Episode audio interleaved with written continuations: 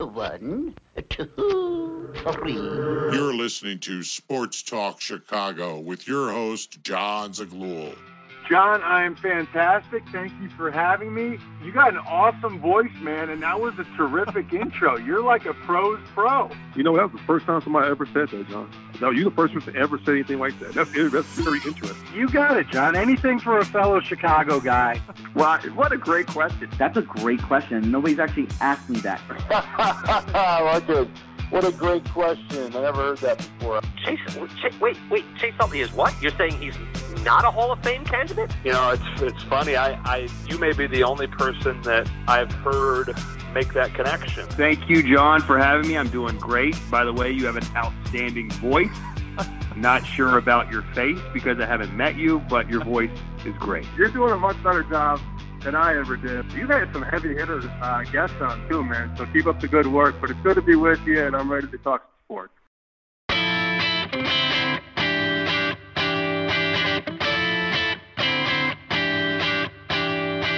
Hello, everybody, and welcome in to Sports Talk Chicago. My name's Jon Zaghloul. Great to have you here. Today's edition of the program, we're going to break down the Cubs' big free agent signings in just a second. Plus, brand new interview today with Len Kasper, the radio voice of the Chicago White Sox. Talk to them extensively about White Sox baseball, his new band, Sonic 45, his broadcasting career, and so much more. It's a great interview, and it comes your way near the midway point of this show.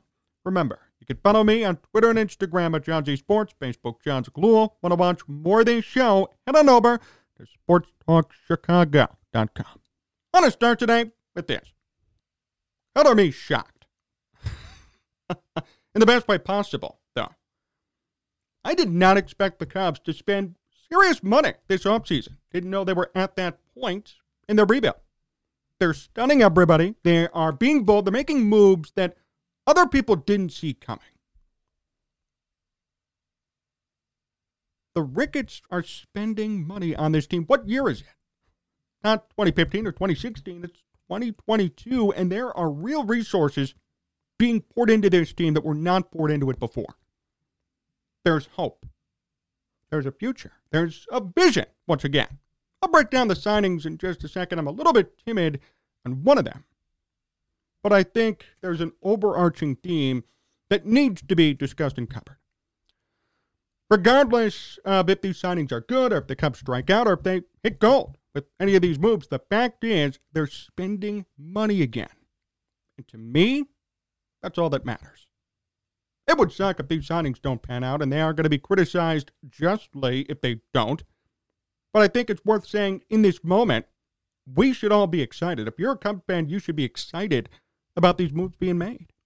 There is spending, there is a passion, there is a vision, there is a desire to put resources into this team and actually win games. Don't know if it's going to happen, don't know if these signings will be conducive to winning, but we do know this. This is not the same rebuilding team that we saw two years ago, even last year. The Cubs are committed to spending money, and they're committed to this team being better in 2023. Doesn't mean they're going to be a World Series team already or even a playoff team, but I do say they're going to be a competitive team, a team that should be reaching for a wild card spot, reaching for the division, considering how weak it is. I think that's the biggest takeaway from these moves. You could evaluate and criticize every single signing the Cubs make. We're going to evaluate and criticize the Bellinger and Taillon signings, but in general, overarching theme, the Cubs are spending money again. That should be cause for celebration more than anything. These moves could be total crapshoots. They could totally not work out and it would suck. But I'll tell you what, I'd rather them spend money and strike out than put their hands under their pants and sit there and do nothing. There's at least an attempt at competition, an attempt at putting resources back into this team and building them to be some sort of contender in 2023. Whether that be just a playoff spot or even more, the fact is, resources and money are being poured into this team. And that's exciting. That's fun to watch. And that's something that should be celebrated from this Cubs team. I never thought I'd see the day so quickly, too. I was expecting a three to four, maybe even five year rebuild, and I was okay with it knowing that this team was going to be building their farm system back up and trying to replicate what they did in 2016. A lot of Cubs fans didn't like it. A lot of people said the Ricketts were cheap. I was one of the few who said this is good stuff. This is responsible. This is smart. And yet, they're kind of bashing their own timeline and making it quicker, making it easier for the Cubs to be winners in 2023 and beyond. That is exciting. That is amazing. Because I didn't expect that to happen so soon. I didn't expect that to become the Cubs calling card next year already. And by the way, they're not done spending money as of this taping. Off season's still a long time to go. The Cubs could spend more money and acquire more players via free agency in these next two and a half to three months. But they've already made big moves, two big moves, one to bolster their starting rotation and the other to bolster their lineup. Jameson Taillon and Cody Bellinger have been signed by the Cubs. Taillon, a four-year, $68 million deal with the Cubs on Tuesday, and Bellinger, a one-year, $17.5 million deal. Only a one-year flyer for Bellinger. Apparently, David Ross said about Bellinger, quote, he's a really good fit from a perspective of it's a great defense, great base running, left-handed bat with the potential to have an uptick offensively. Meanwhile, Taillon did pretty good the past two years in New York, a 3.91 ERA the past season in 177 innings pitched. So these aren't perfect signings. Want to be very upfront with that. Taillon uh, formerly a Pittsburgh Pirate and actually faced the Cubs a couple of times as he was younger. Went through a couple of injuries, Tommy John surgeries, and has come back relatively strong. This past year, I was pretty impressed. 14 and 5, 3.91 ERA, 177 innings pitched, 151 strikeouts. So he was durable after the surgery. Did much better than 2021 with a 4.30 ERA, so there's signs of improvement. And at his best, he is a potential Cy Young candidate. In 2018, a 3.20 ERA with the Pirates, 191 innings pitched, 180 strikeouts. That's quality number two or number three starter stuff. And in this Cubs rotation, with so many young guys, some of them being bullpen pieces, some of them being swingmen, without knowing their role, you now know you have a starting pitcher. May not be the best, may not be an ace, but he will be a number three, number two, maybe. You acquired somebody solid who did not break the bank at four years, 68 million. Probably could have gone for much more had he had even a slightly better year. So you got Taillon at a discount. Didn't have to pay too much, and you bring in a real bona fide starter who has real experience in baseball and has been around for a long, long time. That's the exciting part. I could not be happier with the Taillon signing. The one that I have a problem with a little bit is Cody Bellinger. And here's why. Everybody's been freaking out. Go Cubs, go Cody Bellinger. Oh my gosh, it's such a big deal. You do realize he's not the MVP of 2019 anymore, right? This is so similar to the Kris Bryant saga. Everybody loved Kris Bryant, yet he hadn't done good in four or five years. And Bellinger, ever since 2019, has hit the following 239, 165, and 210. The Cubs paid $17.5 million for somebody who hit 210 last year with 19 home runs in 144 games. That is a different story. I get you're taking a flyer on him, and maybe he turns out great and I'll look like an idiot by September. But on paper, that was not a good move. That's a waste of money. Should have been spent some other way. Could have grabbed somebody else, anybody else for that situation. I mean, really, 210, you, you could have done way better than that. Spending $17.5 million on somebody who had 210 with 19 home runs, somebody who's not had a good year since 2019, somebody who's struggling to hit above 200 for the majority of last year and for the majority of his career now. Newsflash Bellinger is not 2019 Bellinger.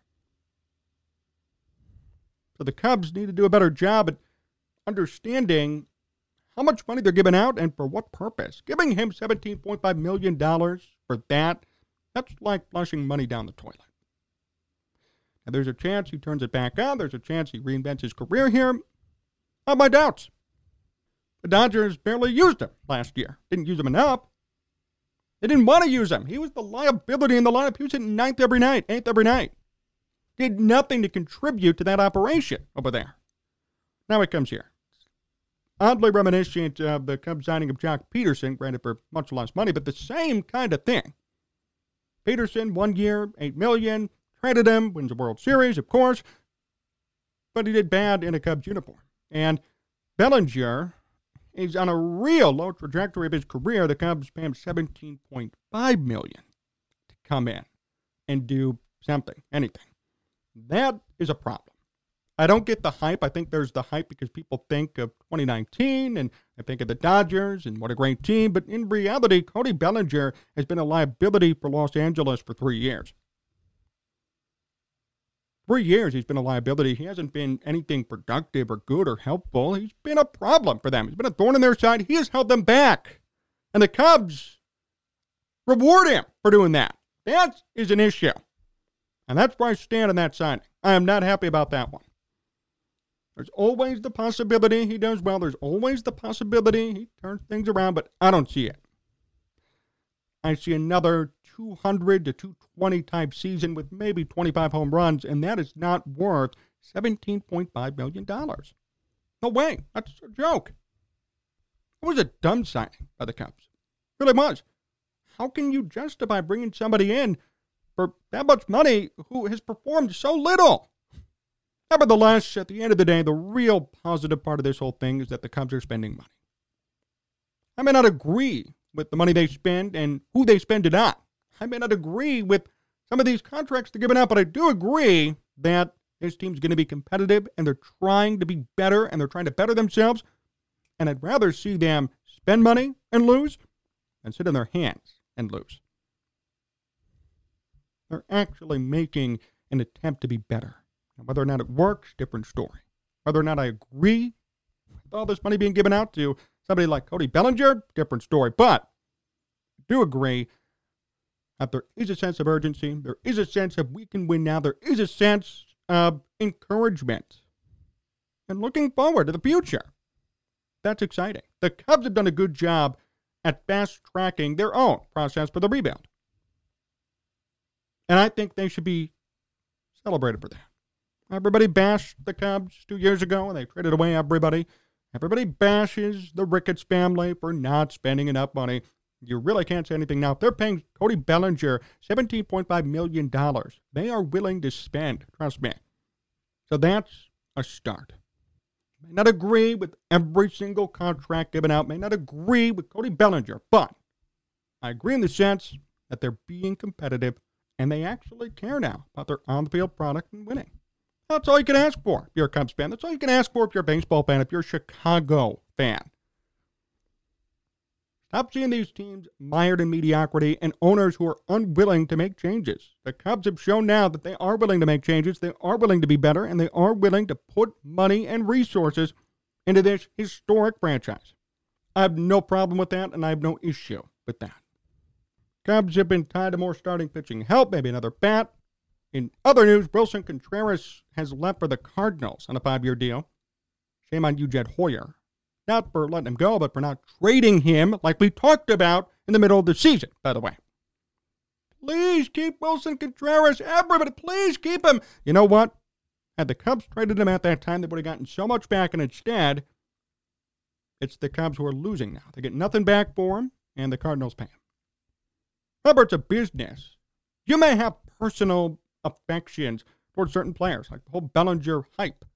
But at the end of the day, it's a business, and if you don't perform, you're going to face the consequences.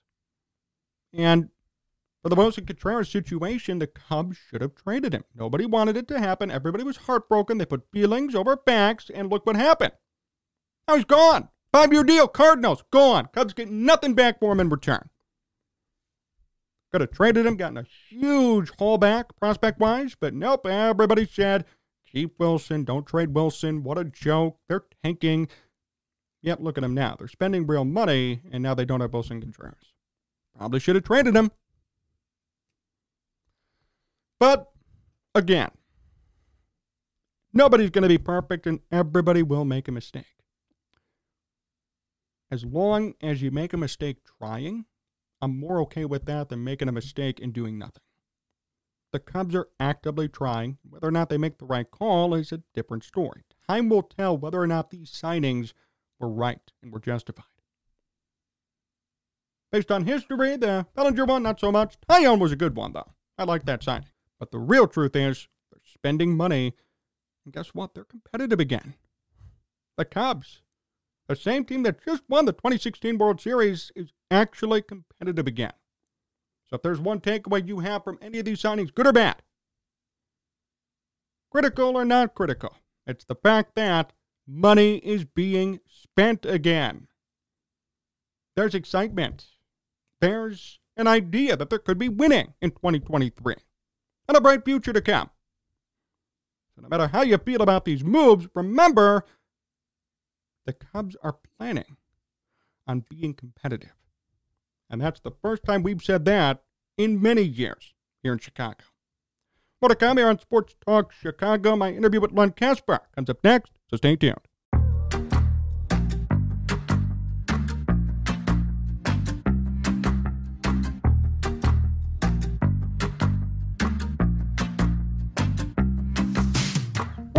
Point Chicago. It was John Zaglula and we have back end ready for today's special guest. He's the radio voice of the Chicago White Sox and the founder of Sonic 45, the band.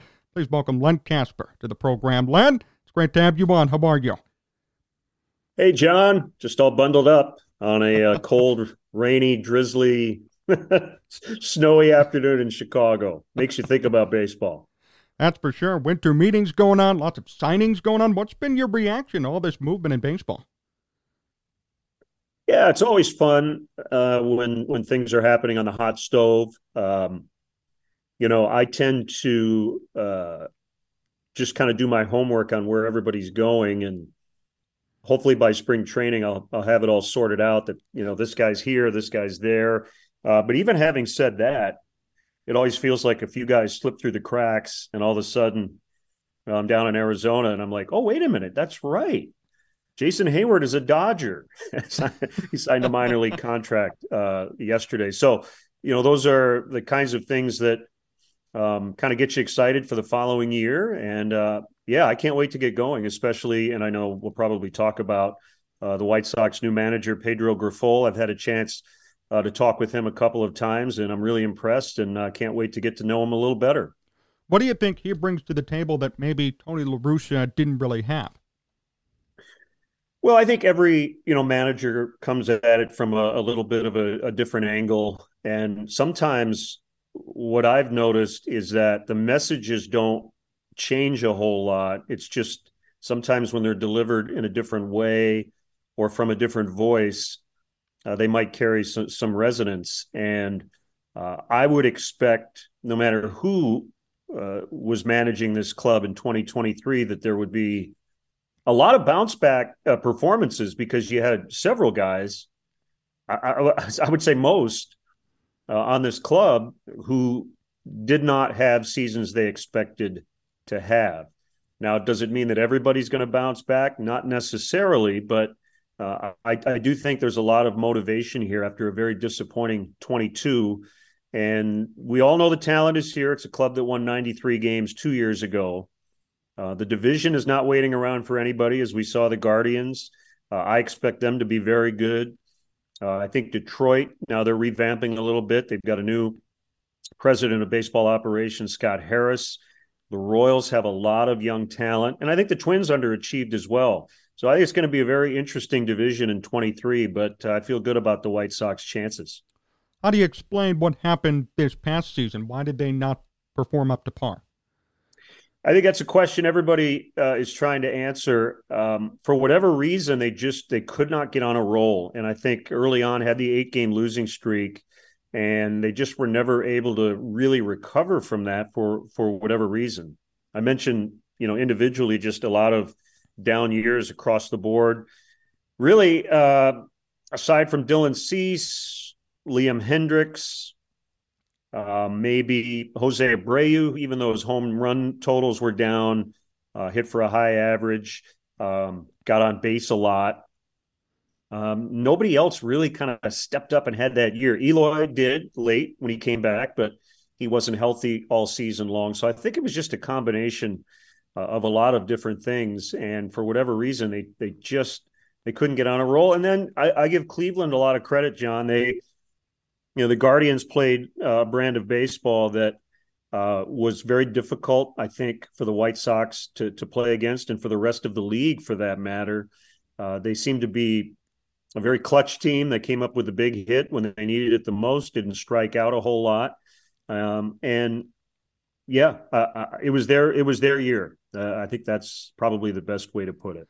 How big of a loss is Jose Abreu's bat going to be now he's with the Astros? You know, for me, while the bat is kind of the most obvious thing, I think everybody would tell you in this organization they're going to miss Jose the person. Uh, he had been a lifelong Sox since coming over from Cuba. Uh, came back on a three-year contract uh, after his first one had expired, and you know I'm happy for him that he landed in a great spot uh, and got three years with the Astros. Um, and his legacy uh, is cemented in White Sox history. I could see his number being retired and a statue of him at the ballpark at some point down the road. Um, I, I I'm really fortunate that I got to know him and got to see him play on an everyday basis. Uh, I think about some of the first basemen I've been around: Derrek Lee with both the Marlins and the Cubs, Anthony Rizzo with the Cubs, and and now Jose with the White Sox. Uh, I've been pretty lucky. Those are three amazing uh, human beings great players, all very good defenders at first. And, uh, you know, I can't say I'll be rooting for him in the first four games of the season because we'll be in Houston. But uh, after that, I hope he does well. This might put you on the spot, but who was your favorite player to watch of those three, Lee, Rizzo, or Abreu? I mean, it, I, it's really hard for me to to pick one or the other. I, I, I think I'll, I'll answer it this way: the best season individual season I've ever seen, not just among those three, but any uh, player I've ever watched on a daily basis. And and this includes Kris Bryant, who was the MVP uh, in 16. But Derrek Lee, go back and look at his 2005 season. I believe he finished second to Albert Pujols in the MVP voting, but he could not be stopped. He did everything hit for power, hit for average, uh, took walks, hit doubles, hit singles, uh, never missed a play at first base. And uh, that's one of those very special years I was I was fortunate to to witness. I think he led the I think he led the majors in hits that year. That's how good Derrek was. Um, so that's the best individual season I've ever witnessed. Yeah, he did 199 that season. What was that like for you too? I mean, that was your first year with the Cubs. You watched Derrek Lee almost win a triple crown. I mean, how did you feel about that? Oh, I mean, it was amazing. It's it. I guess the only disappointment is that it came in a in a disappointing year for for the team. But I remember a trip to Southern California, uh, and he he's from California. Um, I think he had seven or eight hits in a row in L.A. and then San Diego, and it just it felt like he couldn't be stopped. And uh, I, I remember talking to him a lot that year, and Derrek, one of the things I love about him and Kris Bryant kind of reminds me of Derrek a little bit that they're, they're very honest and open, and sometimes they just don't have the answer. And he would just kind of shrug his shoulders, like, "I don't, I don't know why, but it works." and Kasper here with me on Sports Talk Chicago. Len, uh, talking about the White Sox and their move this offseason. They brought in Clevinger on a one year deal. What do you make of that signing? Yeah, you look at the uh, you, you look at the history, and and when Mike Clevinger's been healthy, and I think even this year he said the knee probably was the culprit in terms of his velocity. Uh, when he's been healthy, he's been one of the better starters in the American League. He's got an interesting delivery. He never sits still. He's got the long hair and the tattoos, so he'll be a fun guy to, to to to watch. He's always pitched well against the White Sox. I think another highly motivated guy, particularly when he faces uh, the Guardians. Uh, in some ways, this is similar to the Cody Bellinger signing for the Cubs, uh, guys who are kind of on a prove it type deal. And uh, the White Sox needed a starter. Um, and I, I, think he should fit really well into this group. What's your evaluation of the rotation today? I mean, Dylan Cease coming off a Cy Young esque season. Now they have Clevinger, a couple of other guys coming back. What do you expect out of them for next year? Well, I think it's definitely a strength of this team, and uh, probably the biggest reason why the 21 club uh, had the big lead that they had for much of the year as the rotation was great, and that was really pre-dominating uh, Dylan Cease. Um, I think Lance Lynn by the end of the year was starting to be the old Lance uh, following his knee surgery. It's a big year for Lucas, uh, who's done a lot of work in the offseason, but he admits, hey, you know, I can talk about all the work I've done, but none of it matters until I go back out there and, and prove it. Um, Dylan, it'll be really interesting to see how he follows up last year, but you know, he's got a chance to be in that Cy Young mix every single year. He's got maybe the best stuff in the league. Uh, and then the Michael Kopech part of it, right? Uh, I think it was a big time learning experience in 22. Uh, he had to battle some uh, kind of freak injuries as well, um, but he's a a great competitor, and I think he wants to get up in that 160, 170 inning range. If he can do that, and then Davis Martin's kind of your extra guy uh, I thought up until the final day of the season uh, was one of the bright spots of this entire club. Uh, the, the White Sox should feel very good about their rotation going into the year. I was just going to ask you about Kopech. Do you think he gets up to a higher innings count or an innings limit after his previous injuries and coming up on this season? I think that would be his goal. You know, that's a question for for Ethan Katz for sure. But um, you know, knowing Michael the way I do, I think he he feels he was born to be a starting pitcher, and uh, I think some of those five inning starts, he hopes to make seven inning starts, and to pitch as regularly, you know, every fifth day as he possibly can. So, Len, what's your overall expectation then for the White Sox in 2023, based on what they've done so far and what could be done the rest of this offseason? Well, I hate I hate getting in the prediction business because baseball's weird, but you know, I, I think everybody here expects his team to be simply better than it was last year and um, compete for the division title. Uh, I, I, think that is a, a very realistic expectation. Uh, I don't know what the pundits uh, or the experts are going to say, uh, whether they, they have Cleveland still uh, at the top, but uh, I think again everybody's excited about uh, Pedro and his new staff and a few uh, additions on the field. And um, yeah, I, am I'm, I'm ready to go. I, I, can't wait for the first day of spring training, and I, I think it's going to be a fun 23 season. More to come with Len Kasper in just a moment. Stay tuned. This is Sports Talk Chicago.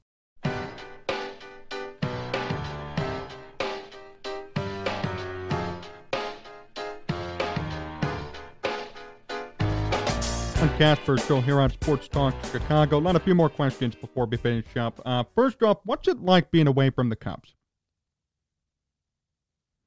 You know, it's funny. I, I don't really think of it being away from the Cubs. I think of being with the White Sox, and I've I've been uh, embraced by everyone from Mr. Reinsdorf to, as I mentioned, the baseball staff to the great front office people, and I've, I've really enjoyed getting to know all the people uh, inside the organization, and uh, it's it's it's a little different for me because I was already in the market and I did have some, I guess, name recognition uh, uh already, as opposed to going to a different city where you feel like nobody knows who you are uh, or you don't know them, and uh, I, I found we have a, a lot of the new friends I've made have been not just the result of me working with a new organization, but the result of connections that they had with friends of mine that I have made over the years in Chicago. So I feel like it's been a quick study in that regard. Whenever you join a new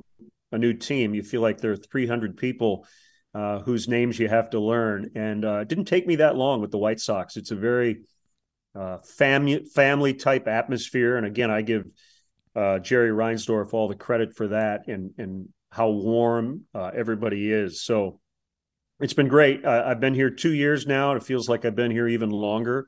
Still have a lot of friends from the north side, and uh, like I said, I'm still in Chicago, so I'm, I'm no stranger. Are the haters still active? Is everybody still going after you, or is that past now that you've left the Cubs? I, you know, uh, that stuff might still occur. I don't really pay much attention to it. Uh, it doesn't really affect what I do on a daily basis, and uh, I I feel like I've been embraced by White Sox fans, and um, you know that that part of it to me has been very gratifying. What's made White Sox baseball so rewarding and gratifying for you? Well, aside from the biggest stuff that I just mentioned on a personal level, uh, the team's been really interesting to watch. As frustrating as the 22 season was, 81 and 81, uh, the expectations were high. There were some interesting things that happened. The 21 season was was really fun, um, and then being able to do radio on a full time basis for the first time in my broadcasting career uh, in baseball uh, has been incredible. My my partner Darrin Jackson is is awesome. I feel like we have great chemistry that really started on day one and has only gotten better. Connor McKnight, all the great people at ESPN 1000. And it's just been fun. We laugh every day. We have a blast every three hour broadcast or four hour broadcast that we do. we always try to keep it light and have fun and just talk baseball. So I always get excited when I'm heading to the ballpark, and I always feel great uh, when the game's over that we've done a good job. What's the transition been like for you being on TV for so many years and now being the radio voice for the White Sox for the past two? Well, I've still done some television, probably 30 ish games uh, a year, but um, I, you know, it's good for the brain, I think, to to have those different challenges on a daily basis. And my gut is always when I return from television to radio, it feels really good. So when your gut tells you, oh, you know, this is where I feel like I belong the, the most, uh, that that that tells you something. It's definitely uh, a different uh, format on radio than it is on television, and I, have I've embraced that, and uh, it feels to me like I I was born to do this, and you know whether it's just baseball in general or baseball on the radio, what I'm doing right now uh, just feels right. That's the best way I can put it. What's going to be your goal or dream in calling White Sox games? I know you left the Cubs because you wanted to do radio and be with the team during a playoff push. Is that the ultimate goal now, being with the White Sox?